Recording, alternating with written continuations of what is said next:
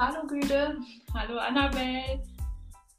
So, das ist unser erst, unsere erste Podcast-Folge zum Thema Diskriminierung von Frauen. Genau, wir sind ganz gespannt, wie das wird. Haben super viele Themen, die wir besprechen wollen. Das wird auch eine ziemlich lange Folge. Wir müssen mal schauen, was wir alles behandeln können und besprechen. Ja, auch ein sehr großes Thema und äh, sehr vielfältig auf verschiedenen Ebenen. Aber wir haben direkt zu Anfang einen Gast, richtig? Genau. Ähm, wir fangen einfach mal mit einem Zitat an. Ich lese das mal vor. Die grüne Jugend hat es gut gesagt. CSD bedeutet auch für mich Party und Protest. Vielfalt sollte zelebriert und gefeiert werden und nicht verurteilt und bestraft. Gemeinsam für gesellschaftliche und politische Gleichberechtigung, die allen Menschen eine Chance gibt, so zu sein, wie sie wollen und Personen zu lieben, die sie wollen. Genau, das ist ein Zitat der Landessprecherin der Grünen Jugend, Nele Johansen. Die haben wir auch hier dabei. Hallo Nele. Hi. Genau, willst du dich einfach mal ein bisschen vorstellen und erzählen, was du so machst? Ja, gerne. Ihr habt ja schon viel zu mir gesagt. Das Zitat ist ein Zitat von meinem Instagram-Post, genau zu diesem diesjährigen CSD der Grünen Jugend, der aufgrund von Corona online stattfinden musste, was ganz schade war, aber auch sehr viel Aufmerksamkeit bekommen hat. Und mit diesem Zitat sind wir auch irgendwie schon beim Thema Feminismus. Darüber werden wir nachher noch mehr reden. Genau, ich bin die Landessprecherin der Grünen Jugend und arbeite in diesem Zuge eben viel innerparteilich, organisiere viel, sodass die grüne Jugend immer stärker werden kann, aber stehe eben als Sprecherin auch in der Öffentlichkeit und leiste vorwiegend Pressearbeit für die grüne Jugend. Sehr schön. Ja, das ist ja bei den Grünen auch immer ein wichtiges Thema, richtig. Ähm, gegen Diskriminierung angehen und gerade auch eben zwischen den Geschlechtern. Ähm, hast du direkt dazu noch eine Frage oder willst du erst mal einsteigen? Ich würde einfach sagen, dass wir einsteigen und ähm, wir wollen das Thema ja nicht nur einseitig behandeln, sondern ein bisschen inter interkultureller. Wir nehmen ja den Podcast im Rahmen eines spanischen Seminars auf und da bietet es sich ja auch an, das ähm, mit, den, mit Spanien und den lateinamerikanischen Ländern zu vergleichen, weil es da ja ein bisschen anders aussieht als in Deutschland. Ein bisschen ist gut, ja. Genau, und dann würde ich einfach sagen, dass wir dann Anführungsstrichen die Experten für Lateinamerika und Spanien sind und du kannst das dann einfach ein bisschen abgrenzen zu Deutschland und wie du das dann siehst. Ja, das hört sich gut an. Ich habe mich im Vorwege ein bisschen eingelesen, aber viel kann ich eben zu Spanien und Lateinamerika nicht sagen. Da bin ich gespannt, was ihr erzählen werdet. Wir schauen einfach, wie das so verläuft. Äh, die Probleme bezüglich Feminismus und sexueller Diskriminierung sind ja in Spanien oder Lateinamerika ähm, viel ausgeprägter als in Deutschland. Und ähm, das, das größte Problem ist ja die männliche Dominanz und Gewalt gegen Frauen, die da sehr weit verbreitet ist. Und vielen Ländern Lateinamerikas. Ja, genau. Also interkulturell bedeutet ja für uns einfach, dass wir Vergleiche ziehen und vor allem unterschiedliche Perspektiven verstehen. Dass ähm, in Lateinamerika ist natürlich die Ausgangssituation eine ganz andere und in Spanien weil die Kultur eben noch aufgrund der ja, anderen religiösen Vergangenheit auf diesem Machismo beruht, ähm, was eben den Mann in eine Vormachtstellung eben bringt gegenüber der Frau. Ähm, die männliche Dominanz ist da. Und ähm, das haben wir ja in Deutschland nicht mehr so. Aber würdest du sagen, dass hier in Deutschland das Thema ähm, sexuelle Gewalt und Diskriminierung auf dieser Ebene kein Thema mehr ist? Auf keinen Fall ist das kein Thema mehr. Auch wenn wir im Jahr 2020 leben, erleben wir auch gerade im politischen Engagement ganz viele Situationen und Beschlüsse, die eben nicht feministisch sind. Da fallen mir auch ganz viele Beispiele in unserer Gesellschaft ein. Zum Beispiel, wenn man sich die Führungspositionen in wichtigen Wirtschaftsunternehmen in Deutschland anschaut, sind die eben vorwiegend mit Männern besetzt. Oder ein weiteres Beispiel ist die Gender Pay Gap, dass Männer in der gleichen Position, in, der, in dem gleichen Beruf mehr Geld bekommen als eben Frauen. Das ist ein Beispiel, da kann ich noch ganz viel mehr anbringen. Aber wir befinden uns, obwohl wir im Jahr 2020 sind und in Deutschland trotzdem noch in einer patriarchalen Gesellschaftsstruktur. Das bedeutet eben so viel, dass die Mehrheit der Macht den Männern obliegt, ähm, weil sie eben Männer sind und dadurch haben sie auch Kontrolle über die anderen Geschlechter. Da sage ich bewusst eben nicht nur Frauen, sondern beziehe, das machen wir auch gerade als grüne Jugend, eben auch noch andere Geschlechter als die binären Geschlechter mit ein, ähm, die Kontrolle darüber haben und weiterhin auch ähm, über soziale Werte und Normen, die eben unser Zusammenleben in der Gesellschaft auch bestimmen. Ähm, also würde ich diese Aussage eher als falsch betiteln tatsächlich. Ich würde dir da völlig zustimmen, dass das hier immer noch ein ganz großes Thema ist und deshalb sprechen wir ja auch einfach darüber. Ähm, Diskriminierung generell und auch Diskriminierung gegenüber Frauen. Ähm, das Interessante ist ja, dass es in Lateinamerika noch auf einer ganz oder anderen Ebene ist, in Spanien teilweise auch. Nämlich, ähm, während wir schon über Lohnunterschiede reden, wird da überhaupt noch teilweise über politische Beteiligung, Beteiligung überhaupt gesprochen von Frauen. Ähm, familiäre, also Gewalt, sexuelle Gewalt innerhalb von Familien ist ein großes Thema. Ähm, wie können wir, also wie können wir uns da gegenseitig verstehen, wenn wir irgendwie darüber reden, dass wir den gleichen Lohn, also dass die, die Lohnunterschiede ausgeglichen werden sollen, während dort äh, gerade das absolute Thema Femicidios sind, also Frauenmorde, nämlich die gezielte und quantitativ erhebliche Tötung von Frauen und eben auch die sexistische Gewalt. Wie ähm, können wir uns da besser verstehen, wenn wir über Diskriminierung reden auf einer interkulturellen Ebene? Ja, also äh, zuallererst würde ich erstmal sagen, dass sich so ein Problem leider nicht von heute auf morgen ändern lässt. Ähm, ein Frauenwahlrecht gibt es in Deutschland auch erst seit 100 Jahren. Ähm, das, und selbst das hat auch viele Demonstrationen, viele Opfer gebraucht, damit das einmal durchkommen kann. Ähm, was ich auf diese Frage antworten würde, sind zwei Dinge, die eben nicht nur für Deutschland gelten, sondern die es auch einfach international überall braucht. Und zum einen ist es das Benennen von allen Dingen, die eben aufgrund des Patriarchats mit einhergehen zur Diskriminierung von Frauen. Ähm, dazu gehört klar der Ausspruch zu Feminismus, was das Oberthema dieses Podcasts ist. Und Feminismus bedeutet nämlich für mich, ähm, als Definition Gleichberechtigung und gleichzeitig eine Lebenseinstellung.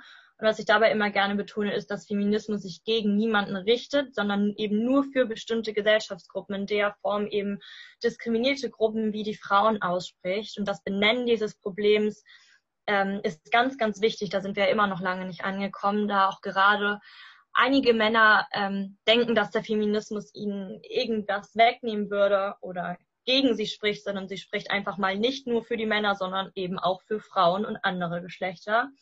Und neben dieser Benennung der Problemstellung, ohne die Vertuschung und ein, damit einhergehende Konsequenzen, politische Konsequenzen, ist für mich eben Bildung.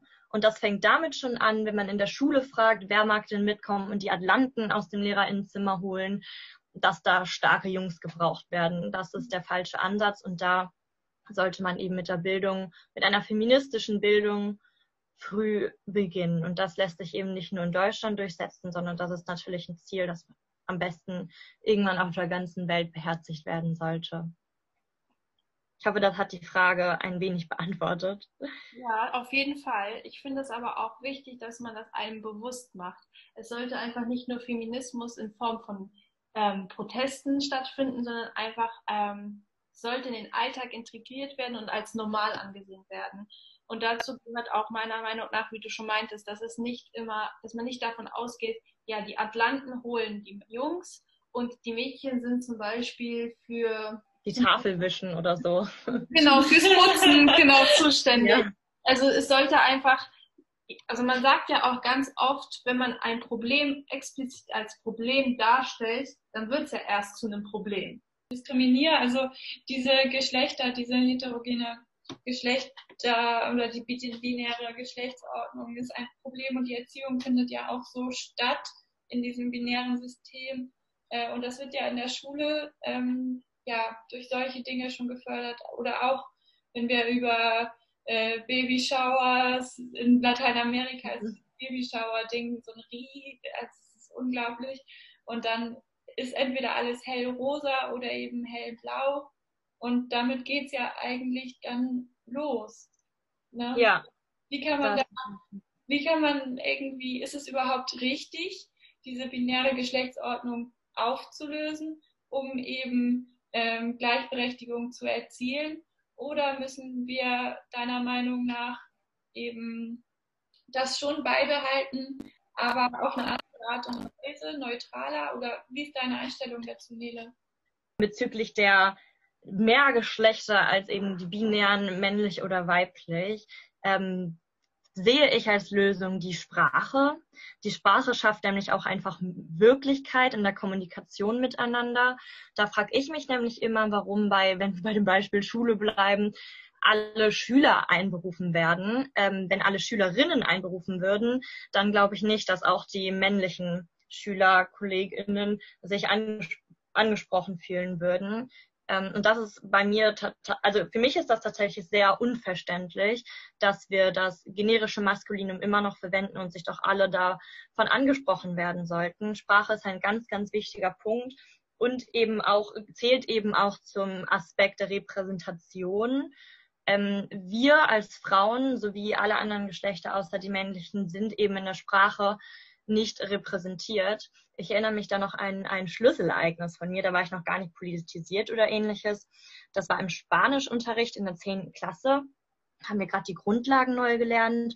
Und ich weiß noch, dass mein Spanischlehrer meinte, ähm, wir haben von den Endungen in, von den Nomen gesprochen und sobald ein Mann zu 40 Frauen dazu stößt, wird ähm, das, die männliche Endung verwendet.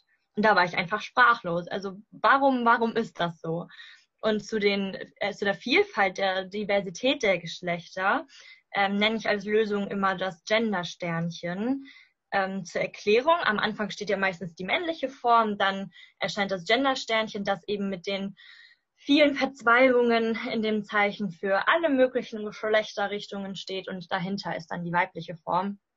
Das ist für mich gerade die Sprachweise, die ich ja jetzt auch schon verwendet habe, ähm, die alle am meisten einschließt. Also das ist auf jeden Fall die mir bekannte Form, die ich für mich gewählt habe. Bin natürlich aber auch immer offen für was Neues, dass da das ja ein Thema ist, was jetzt erst auf den Tisch kommt, erst seit einigen Jahren und deshalb brauchen wir natürlich auch noch Entwicklung. Ja, das wird ja auch oft als Eingriff in die Sprache verstanden. Irgendwie da kann man sich mit Sprachwissenschaftlern natürlich äh, stark drüber streiten. Aber abgesehen davon wird in dem Zusammenhang ja auch immer über positive Diskriminierung gesprochen. Ähm, hast du, also hast du da mal drüber nachgedacht, wenn du das Gender-Sternchen benutzt, äh, was positive Diskriminierung bedeuten könnte für dich? Ähm, tatsächlich gar nicht. Magst du mir das mal erklären, wie du das meinst? Genau. Also, oder worin du das siehst? Äh, es gibt halt Vertreter in dieser ähm, Gruppen, die eben durch diese Sternchen angesprochen werden, die sich dagegen auflehnen, weil eben nicht nur die weibliche oder die männliche Form benutzt wird, sondern dass sie sozusagen in diesem Sinne durch diese ah. Sichtbarkeit irgendwie eine bestimmte Aufmerksamkeit erfahren, die sie nicht als, ähm, ja, als Gruppe innerhalb der Gesellschaft einordnet. Genau. Ja. ja, also ich finde es schwer, immer für andere in solchen Situationen zu sprechen, da ich ja nicht betroffen bin und wir dann natürlich auch immer auf die Aussagen der Gruppen hören müssen, die davon betroffen sind. Ähm, also steht ja auch zur Diskussion, dass eben dieses Gender-Sternchen oder auch das dritte Geschlecht, ähm, das ja mit D bezeichnet wird. Auf vielen Stellenausschreibungen sieht man ja auch immer MBD. D steht halt für alles andere außerhalb der binären Geschlechtsordnung. Und da habe ich auch schon oft die Kritik gehört, dass eben alle anderen in einen Topf geworfen werden, was diese Gruppen eben auch nicht wollen. Das ist ein ganz, ganz schwieriges Thema und also ganz klar haben wir da noch keine politische Lösung für gefunden. Ich finde es immer sehr schwer, dann mich zu äußern für andere Positionen, Gruppen, ähm, derer ich nicht angehörig bin. Genau. Aber es ist ein ganz wichtiger Punkt, ja. Ich kann das ja auch verstehen. Also ich bin ein sehr, sehr offener Mensch und ich finde, dass man da ja auch ähm, mit der Zeit gehen sollte und ähm, auch einsehen sollte, dass es nicht nur männlich und weiblich gibt. Es gibt ja mittlerweile Transgender. Ich finde aber auf der anderen Seite, so offen ich auch bin, dass man es nicht jedem recht machen kann. Es geht einfach nicht, weil es wird immer jemanden geben, der sich als irgendwas anderes identifiziert. Siehst du das auch so? Oder ja. habt ihr das Ziel, wirklich da eine Lösung zu finden, dass alle zufrieden sind? Also das ist irgendwie auch mein politischer Antrieb, diese Utopie und mein, mein Anstreben ist es schon, die perfekte Lösung zu finden. Die Frage ist natürlich, ob es die perfekte Lösung für die Gesellschaftsordnung mit hundertprozentiger Gewährung von Gleichberechtigung gibt. Ähm, so innerhalb der Grünen Jugend äh, versuchen wir das anzustreben. Wir, Punkt, auf den ihr nachher noch gehen wolltet, bezüglich der Frauenquote bei den Grünen in der Partei gibt es eine Frauenquote. Das heißt, dass 50 Prozent der Plätze eben nur Frauen offen stehen und die Grüne Jugend hat es eben auch auf einen Platz. Das steht für Frauen, Inter und Trans. Ja.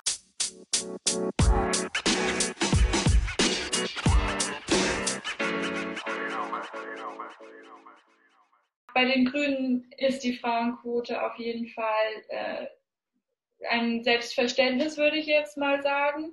Ähm, und anscheinend ist Frauenquote ja auch notwendig. Es wäre natürlich schön, wenn sie nicht notwendig wäre, beziehungsweise wenn das einfach von alleine so gehen würde, dass eben, ähm, dass eben das ausgeglichen wäre, die Besetzung verschiedener Positionen und verschiedener ähm, polit ja, politischer, wie sagt man, also verschiedener Positionen eben ausgeglichen wäre zwischen den Geschlechtern und man eigentlich gar nicht drüber reden müsste. Warum gibt es bei den Grünen trotzdem ganz explizit die Frauenquote oder warum setzen die Grünen sich halt auch äh, dafür ein, dass es in dem öffentlichen, im öffentlichen Bereich zu einem Selbstverständnis wird? Warum kann man sich nicht einfach darauf verlassen, dass im Zuge der weiterführenden Emanzipation ähm, das von alleine passiert, diese Ausgeglichenheit. Ich habe dazu aber auch noch eine Frage, die ganz gut dazu passt. Die kannst du dann auch gleichzeitig beantworten. Ich habe yeah. habe da nämlich einen Artikel gelesen. Ähm, ich habe das nämlich auch immer so aus der Perspektive gesehen, wie Güte es gerade erklärt hat. Aber da hat sich jemand ähm, beschwert, dass es die Frauenquote gibt, aus dem Grund, dass ähm, das ja impliziert, dass die Frau nicht in der Lage ist, sich selber hochzuarbeiten oder generell eine, eine Position einzunehmen ohne die Frauenquote. Ja, also dieses Argument nervt mich zutiefst. ähm, das Problem und äh, und zwar ist das diese dieses diese doofe dieses doofe Kompetenzargument. Also es liegt ganz sicher nicht an der Kompetenz, dass man ohne Frauenquote weniger Frauen in der Politik hätte. Also ich rede jetzt nur von der Politik, weil die erste Frage ja auch zu den Grünen gestellt wurde. Da will ich dann noch erstmal anfangen. Und zwar zur Erklärung. Genau, wir haben ähm, 50 Prozent der Plätze mit Frauen zu besetzen laut Satzung und die anderen 50 Prozent sind dann aber nicht gleichzeitig Männerplätze, sondern offene Plätze. Das heißt, alle können sich darauf bewerben, sodass mindestens 50 Prozent angestrebt werden, aber eben auch mit Luft nach oben. Und der Grund ist eben gerade der, der auf deine zweite Frage beantwortet ohne diese Quote wären weniger Frauen in der Politik. Das ist einfach Fakt und das liegt ganz und gar nicht an der Kompetenz der Frau, sondern an vielerlei anderen Gründen. Ähm, vor einigen Monaten, ich glaube sogar vor eineinhalb Jahren, gab es die Paritätsdebatte im Landtag in Schleswig-Holstein. Und da war das Gegenargument der FDP und CDU zum Beispiel, das habe ich noch gut im Kopf, dass die Plätze ohne Quote ja Frauen genauso offen stehen wie Männern. Das Problem ist aber, dass die FDP und CDU eben in dem Fall viel, viel weniger Frauen haben, weil sich keine Frauen auf diese Plätze bewerben. Und Gründe dafür sind eben nicht die Kompetenz, sondern das können vielerlei sein, wie zum Beispiel die Arbeit, die sie mit Kindern vereinbaren müssen. Da wir in dieser patriarchalen Struktur ja doch noch in der Mehrheit Frauen zu Hause haben, die neben ihrem Job dann noch für Kinder sorgen müssen. Oder eben die Selbstdarstellung des mächtigen Mannes in den Medien, ähm, dass Frauen dann vielleicht auch weniger Lust auf Konkurrenz haben. Ähm, genau. Und deswegen haben die Grünen sich gedacht, ähm, wir wollen repräsentativ sein. Wir müssen mehr Frauen ins Parlament bringen, deswegen führen wir die Quote ein. Und ein Fun Fact hier zum Beispiel ist auch, dass wir im Bundestag gerade mal 31 Prozent des Frauenanteils ähm, erreichen und 50 Prozent bei den Grünen sind Frauen. Das ist ein jämmerliches Ergebnis für den Bundestag 2020. Ähm, ganz spannend ist auch immer die, ähm, das Gefühl von Diskriminierung gegenüber den Männern dann bei den Grünen. Das ist natürlich auch immer ein Thema, wenn es um die Quote geht. Aber inwiefern müssen sich Männer eingeschränkt fühlen, wenn 50 Prozent der Plätze ihnen offen stehen?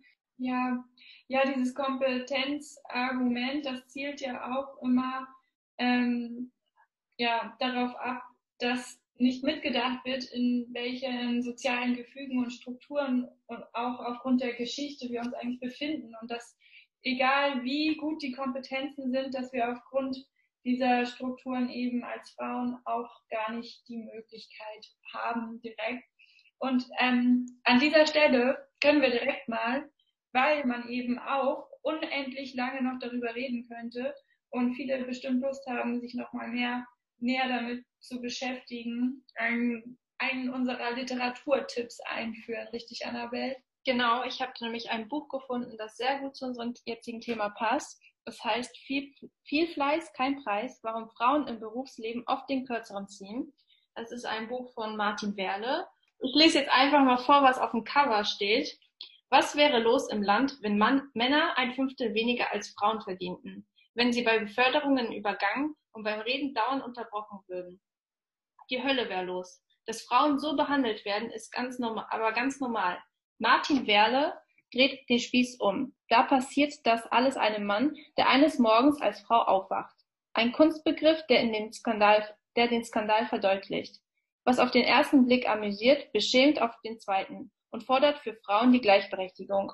Und ich finde das ganz witzig, weil der Protagonist ist ja ein Mann und äh, der nimmt eine Führungsposition in der Firma ein und ähm, wie gesagt, wachte eines Morgens als Frau auf und äh, wird mit den ganzen Hindernissen, die die Frau jeden Tag auf, äh, auf sich nehmen müssen, konfrontiert. Da war auf jeden Fall eine Szene, wo Herr Müller, so heißt der Protagonist, in einem Bewerbungsgespräch saß und für ihn war es einfach eine ganz neue Erfahrung, weil er es einfach mal aus der Perspektive einer Frau miterleben konnte. Und da wurde er mit Fragen konfrontiert, äh, mit denen er einfach nie gerechnet, gerechnet hätte. Ähm, angefangen von der Zukunftsplanung, was natürlich auch die Kinderplanung mit, ein, äh, einbezieht. mit einbezieht, genau. Ähm, da wurde er so ausgefragt und als er versucht hat, der Frage zu, also der Frage zu umgehen, ähm, wurde er immer expliziter danach gefragt, was ja einfach verdeutlicht, dass es für den Arbeitgeber ein Ausschluss, äh, Ausschlusskriterium wäre. Also Kinder sind ja meistens ein riesengroßes Problem, da die Frau ja für eine bestimmte Zeit einfach ähm, weg ist und nicht arbeiten kann. Ähm, ja, das natürlich hat, äh, ist da der Satire-Aspekt bei diesem Buch mit drin und die Satire führt ja dann auch immer eine gewisse Realität vor Augen, indem man das andere alles mal aus einer anderen Perspektive ähm, betrachten kann. Äh, nichtsdestotrotz äh, sind das natürlich auch sehr pauschalisierte Themen, könnte man meinen. Es sind Dinge, die oft und viel besprochen werden, zum Beispiel eben ähm, Kinder in Kinder und Arbeiten. Äh, zu, wenn wir jetzt nochmal auf Lateinamerika zurückkommen, ähm, da äh, ist das halt immer noch das ganz klassische Argument, dass Frauen nicht arbeiten dürfen, weil sie eben für die Kindererziehung da sind. Und das ist, zieht sich durch alle Gesellschaftsgeschichten hinweg, ähm, dass eben die Frauen zu Hause bleiben und die Männer arbeiten. Ähm, was würd, Nele, was würdest du irgendwie einer einem lateinamerikanischen Mädchen sagen, was jetzt dagegen aufbegehrt und studieren möchte und gerne arbeiten möchte. Ähm, wie würdest du ihr Empowerment geben hinsichtlich dessen? Das ist eine sehr gute Frage. Ähm, also erstmal würde ich sie dafür loben und hätte einen großen Respekt dafür, dass sie sich das traut und eben auch, da ich es unglaublich faszinierend finde, dass sie sich eben nicht dem System gefügt hat, in dem sie auch sozialisiert wurde und deswegen ähm, großen Respekt davor habe, dass sie das System nicht angenommen hat und eben auch hinterfragt hat und gesagt hat, hey, ich möchte als Frau aber was anderes machen als zu Hause bleiben, für meinen Mann kochen und auf die Kinder aufpassen. Ähm, und ich glaube, ich würde ihr tatsächlich, damit sie sich nicht alleine fühlt, ähm, von der großen, weiten Welt erzählen, wo es eben auch Länder gibt, in denen das glücklicherweise, dankbarerweise selbstverständlich ist, in dem Mädchen fast alles tun können, was sie möchten, und ihr, also das Problem dabei ist, neben Respekt und Worten ähm, braucht sie ja trotzdem auch Materielles, um das Ganze durchziehen zu können. Und wenn ich könnte, wenn ich mehr tun könnte, als nur mit ihr reden, würde ich alles dafür tun, dass ich sie auch irgendwie finanzieren könnte, damit sie ihren Traum verwirklichen kann. Ja, Frauen in Lateinamerika, beziehungsweise ich habe jetzt ein Beispiel aus Mexiko, sind da ja mit ganz, ganz vielen anderen Problemen konfrontiert, über die wir hier in Deutschland gar nicht erst denken. Ähm, das fängt damit an, dass Frauen dort nicht als Personen angesehen werden, sondern als Objekte, Objekte für, die, für Männer, die einfach nur zur Befriedigung dienen. Also das ist jetzt pauschal gesagt, so das ist natürlich nicht überall so, das muss man an dieser Stelle nochmal sagen. Es gibt immer Ausnahmen, aber, aber es kommt vor und nicht selten, sagen wir es mal so. Und Frauen, die sich dann wehren, leben gefährlich. So heißt es. Das war auch ein Zitat in einem Artikel. Also Frauen, die sich wehren, leben gefährlich. Äh, vor allem in Mexiko ähm, war das so. Und ja, da, dadurch kommt es auch eben durch den, zu den vielen Feminiziden eben ähm, innerhalb von Familien oder von pa also von häuslicher Gewalt. Ja, und das macht nun mal Angst und die Frauen trauen sich dann meistens nicht und ähm, sie ziehen dann tatsächlich auch eine glückliche Ehe vor, äh, eine unglückliche Ehe, Ehe vor. Mhm. Äh, also eine, sie ziehen, die, sie ziehen eine unglückliche Ehe der Scheidung vor, da sie dann einfach, sagen wir es einfach so, in Sicherheit bleiben. Sie gehen damit ja. Risiko ein, aber sie brechen halt aus dem System auch nicht aus und so ändert sich halt auch gar nicht, äh, auch nichts. Ja, ich finde es immer schwer, wenn die Veränderung dann an den Individuen liegt. Also es wäre ja eine große Gefahr und ich kann diese Frauen, die in der Ehe bleiben wollen und sich dem System fügen, auch absolut nachvollziehen, da sie ja Gefahr, Gefahr laufen bei einer Trennung oder bei einer bloßen, bei einem bloßen Streit, Gefahr laufen, Opfer eines Femizids zu werden. Ich habe tatsächlich auch gelesen, dass auf einer EU-Website, dass der Begriff Femizid besonders eben in Lateinamerika ähm, ja als hilfreiche Beschreibung, Beschreibung genutzt wurde, um auf die alarmierende Eskalation der Morde an Frauen und Mädchen reagieren zu können.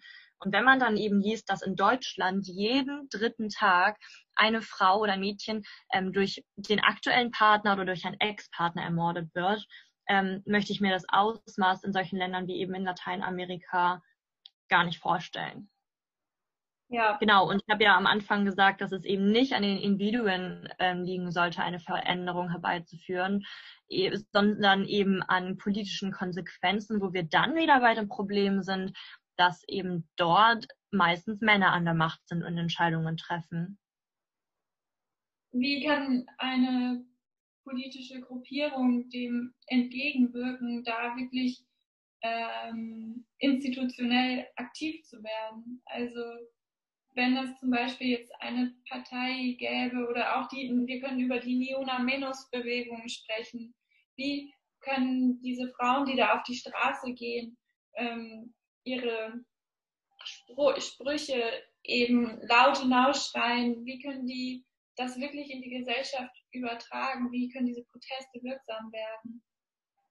Ja, ähm, da kann man ja auch den Vergleich zu den Klimastreiks ziehen in Deutschland. Was hat sich bisher in der Politik getan? Nichts. Ich finde Non-Governmental Organizations oder eben auch Gruppierungen wie die, die du eben angesprochen hast, super wichtig. Die geben auch den Anstoß für politische Veränderungen, die aber dann eben erfolgen müssen. Und dass die erfolgen, ähm, oder der Grund dafür, dass diese dann irgendwann erfolgen, ist eben eine Mehrheit, die dafür ist und die kriegt man eben zum Beispiel das ist ja allein der, nur der Anfang, der von solchen Organisationen gemacht wird. Die kriegt man eben dadurch, dass die Mehrheit dafür ist, indem man sie einbezieht, ihnen das Gefühl, nicht allein zu sein und eben immer mehr Frauen die Chance gibt, auszubrechen, aber eben auch staatliche Prävention dann vorgibt, dass diesen Frauen nichts passiert. Also es ist ganz, ganz schwer. Ich habe auch sehr großen Respekt vor den Frauen, die sich eben trauen, dagegen zu demonstrieren, da auf Seiten des Staates ja nicht unbedingt viel dagegen passiert. Aber damit eine langfristige Veränderung erfolgt, muss aus meiner Sicht immer politisch entschieden werden. Und dazu braucht man eben Mehrheiten. So, und wenn man sich dann überlegt, dass in Deutschland zum Beispiel auch 50 Prozent der Bevölkerung aus Frauen bestehen, hätte man ja sogar eine absolute Mehrheit. Und das ist das ist natürlich utopisch, aber nicht unmöglich. Mal der indigene Feminismus ein. Die fordern mehr Aufmerksamkeit und Bewusstsein der Mädchen und Frauen und äh, sogar das Stoppen von Misshandlungen.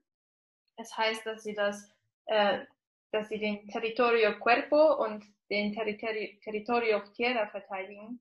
Und da geht es halt auch noch, das ist nochmal ein ganz anderes, ein ganz anderer Aspekt, ähm, die wollen die unfreiwilligen und gezwungenen Schwangerschaften vermeiden, beziehungsweise ähm, dem keinen Raum schaffen oder dass es gar nicht erst dazu kommt, weil es erstens eine psychische, aber auch körperliche Belastung für die Frauen darstellt. Und ähm, in Deutschland wird das ja auch sehr, ist auch, das ist auch ein sehr aktuelles Thema und wird äh, diskutiert. Wie sieht das mit den Schwangerschaftsabbrüchen aus?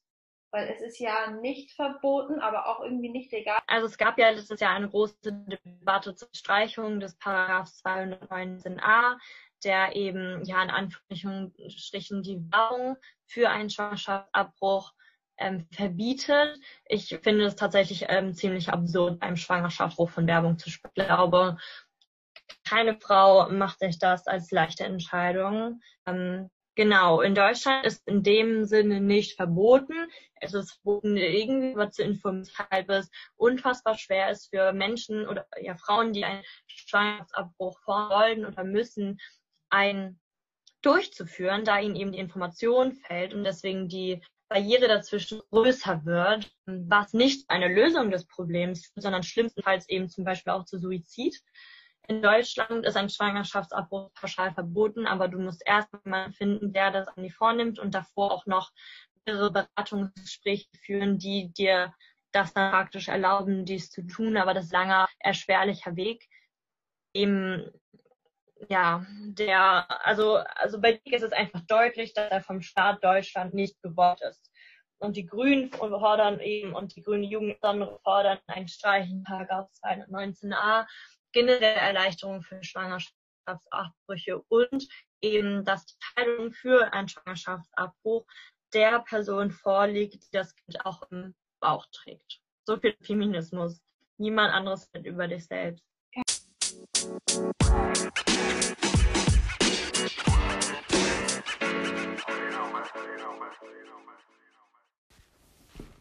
Ja, also bei dem Thema kann man ja unendlich lange weiterreden und diskutieren. Und leider ist unsere Zeit fast rum und ich würde dennoch gerne noch ein zweites Buch vorstellen. Und zwar ist es das Buch mit dem Titel ähm, Feminists Don't Wear Pink and Other Lies. And Other Lies ist in Klammern geschrieben. Es ist geschrieben von Scarlett Curtis. Und es ist ein englischsprachiges Buch. Ich habe es dennoch gewählt, da ähm, die Zielgruppe die 14- bis 17-Jährigen sind. Und das ist ja auch genau unsere Zielgruppe. Genau. Äh, in dem Buch kommen Frauen zu Wort, die davon erzählen, was Feminismus für sie bedeutet. Und unter anderem sind dort Texte von Schauspielerinnen, Aktivistinnen, Unternehmerinnen und Autorinnen, also Frauen aus den verschiedensten Bereichen. Ich habe ein Zitat mitgebracht, das ich gerne vorlesen wollen würde. Und zwar lautet es, Not two people experience feminism in the same way, but each perspective is valid and important. Das ist ein sehr, sehr zentrales Zitat in dem Buch, aber auch allgemein im Feminismus. Also es gibt ja nicht diesen, es gibt ja nicht den einen Feminismus und dementsprechend gibt es auch kein richtig und kein falsch. Ähm, also jeder, jede Feministin oder jeder Feminist hat sein eigenes Ziel und setzt auch einen anderen Fokus darauf, was er erreichen will. Und das drückt eigentlich das Zitat im groben aus. Ähm, wie gesagt, Feminismus ist was sehr, sehr Individuelles und Persönliches. Ähm, ich habe noch ein weiteres Zitat mitgebracht. Das ist dann aber auch das letzte, weil die Leute, die sich für das Buch interessieren, sollen es dann selber lesen. Ich will dann halt auch nicht zu viel verraten. Ähm, ich lese das zweite Zitat jetzt einfach mal vor. No matter how much progress we think has been made, there will always be reminders of how far we have to go. Und das ist ein weiterer Aspekt, der sehr, sehr wichtig ist. Also Feminismus begann mit den Kämpfen für das Wahlrecht und es ist bis heute immer noch ein sehr aktuelles Thema. Also der Grund dafür ist einfach, dass Frauen und Männer in sehr, sehr vielen Ländern immer noch nicht gleichberechtigt sind. Und ähm, genau, und das ist dann halt auch der Grund, wieso Feminismus so lange schon Thema ist und auch in Zukunft noch sehr lange ein äh, Thema sein wird. Ähm, es wurden zwar bereits Fortschritte gemacht, und der Feminismus hat auch ähm, schon einiges zur Gleichberechtigung beigetragen. Aber man darf halt nicht vergessen, dass wir dennoch einen sehr, sehr weiten Weg noch vor uns haben. Und wir sind noch lange nicht am Ziel angekommen. So, das waren die zwei wichtigen Aussagen des Buches, die ich sehr, sehr gerne nochmal in diesem Podcast erwähnen wollte. Nochmal ein paar kleine Randbemerkungen zum Buch.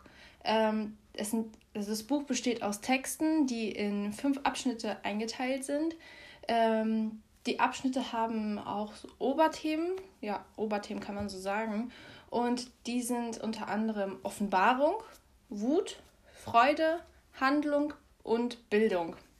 Ja, das war nochmal meine Buchempfehlung. Feminist Don't Wear Pink and Other Lies von Scarlett Curtis. Äh, es ist sehr, sehr lesenswert und auch sehr wichtig, um einen Einblick in eine andere Sichtweise zu bekommen. Ja, das war das, was ich noch in diesem Podcast unbedingt vorstellen und sagen wollte. Ja, also.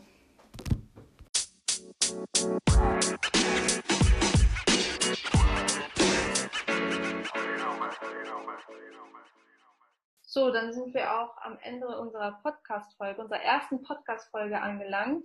Ähm, vielen Dank, Nele. Du hast auf jeden Fall sehr viele Informationen mit eingebracht und eine ganz andere Perspektive. Ja, es war einfach schön, jemanden dabei zu haben, der eine Person, die sich eben so mit der Situation in Deutschland ziemlich gut auskennt und das mal in diesem interkulturellen Kontext Lateinamerika gegenüberzustellen. Ähm, das Thema Diskriminierung an sich ähm, auf einer also in Bezug auf Frauen. Vielen Dank, Nele, für deine super tolle Beantwortung der Fragen. Danke, dass ihr mich eingeladen habt. Ich fand es selbst ganz interessant, mal eine andere Perspektive darauf zu bekommen. Es hat sehr viel Spaß gemacht. Schön. Ja, das können wir auch behaupten. Das war auf jeden Fall eine sehr, sehr schöne Folge.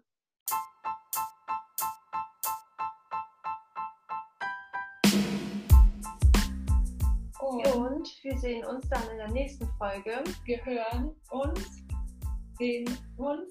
Ja. Hoffentlich. okay. Ja, dann tschüss, Nele. Tschüss. tschüss.